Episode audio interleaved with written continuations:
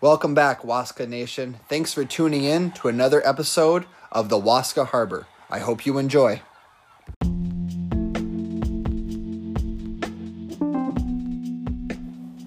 It's time to reveal the mystery teacher from episode 9. This teacher, who's a former college grad from the Fargo Moorhead area, was actually a Concordia Cobber. Students love him, and they even love his beautiful locks of hair. I haven't seen him in person for a few weeks, so I'm wondering what his beard looks like right now. I sure hope his plan is doing alright. I wonder if it has a name. This mystery teacher is Mr. Chris Hacker. He's a sixth grade teacher at the Minnewaska Intermediate. Thank you for playing Mystery Teacher.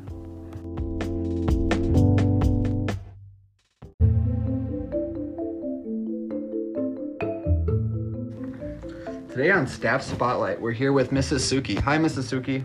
Hi, Mr. Green. Suki, what is your role with the Minnewaska schools? I'm the elementary and intermediate principal at Minnewaska Schools. What would you say has been the biggest positive coming from distance learning? Wow, we've seen lots of positives, but probably our biggest is how incredible our staff is. Um, they have changed how we deliver education in a really short amount of time and done some incredible things for our kids. They have been learning. Uh, each day they've been learning all kinds of new apps and tools and tricks to share with our kids. And uh, they have taken this just to the next level and done an incredible job getting everything ready for everyone to learn. And and there's several challenges um, that go with distance learning. What would you say would be one of the largest challenges? Yeah i think one of our largest challenges is just seeing kids. We probably miss them the most and um, certainly miss our connections with them and getting to see them each day and be the, having them in our classrooms and building relationships even more than we are able to online. So I think that's probably our biggest challenge that we have. Um, so, what is your favorite pandemic snack? Ooh, my favorite pandemic snack is probably Diet Coke and pub pickles. Gross. Well, that, that might be something on Would You Rather in the future with the pub pickles. Well, thank you, Mrs. Suki, for your time. Thank you. Have a great day, Lakers. And good luck with your distance learning. Thank you.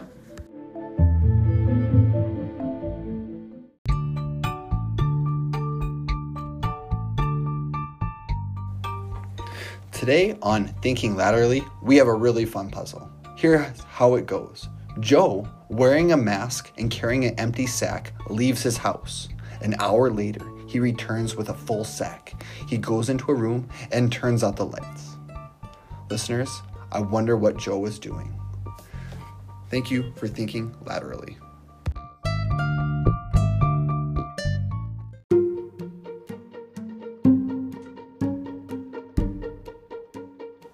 It's time for a little outdoor fun.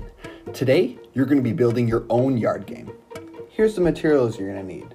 You're going to need a step ladder, you're going to need five sheets of paper, you're going to need a marker, some tape, and some bean bags or some small balls to throw. On one sheet of paper, I want you to write the number one really big. On another sheet, I want you to write the number two. Another sheet, the number three. Another sheet, the number four. Another sheet, the number five. Now you're going to take those sheets of paper, and on the bottom rung, the bottom step of the ladder, you're going to tape the number one there. On the second step, I want you to tape the number two. Third step to number three, fourth step number four, fifth step to number five.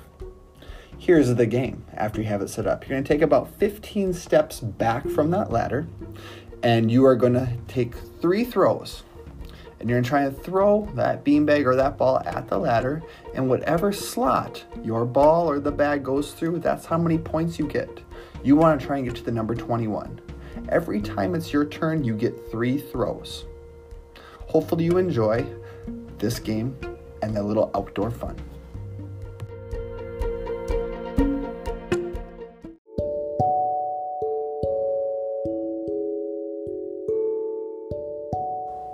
Today on Student Spotlight, I'm here with Haley. Hi, Haley. Hi, Mr. Green. Haley, what grade are you in? I'm in sixth grade. Who's your teacher? Mr. Bond. Oh, awesome. Say, um, what has been your favorite part of distance learning? What's been going really well? The teachers have been uh, giving us a lot of Google Meets to keep in contact. Awesome. What would you say has been one of the biggest challenges? Losing your emails. How have you lost your emails? They sometimes they tend to go into spam, other times they get accidentally deleted. Oh, way to problem solve and find them. Hey, so do you have a favorite snack that you've during this shelter in place during the pandemic that you've been eating a lot of?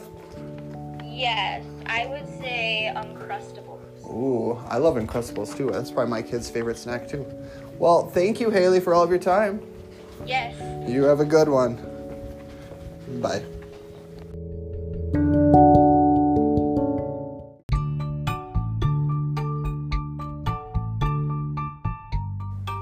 Today on Waska History, we're going to learn a little bit about Hobo Park in Starbuck, Minnesota.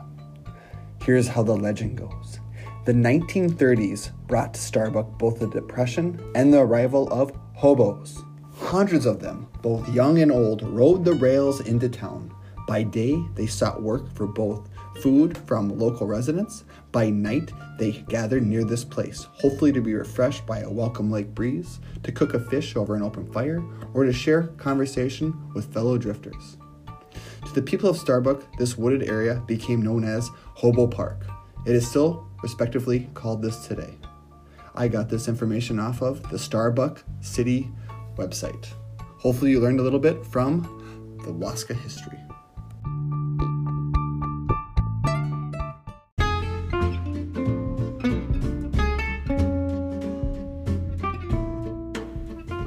Can you beat Little Miss Etta today on Disney Princess Trivia? This princess was cursed to sleep for a hundred years by an evil fairy, but then she'd be awakened by a handsome prince. Who is this Disney princess?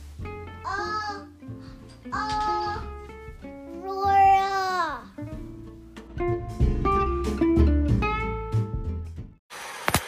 Thank you for tuning in to the Waska Harbor. Please stay healthy and safe, and remember to keep your heads up.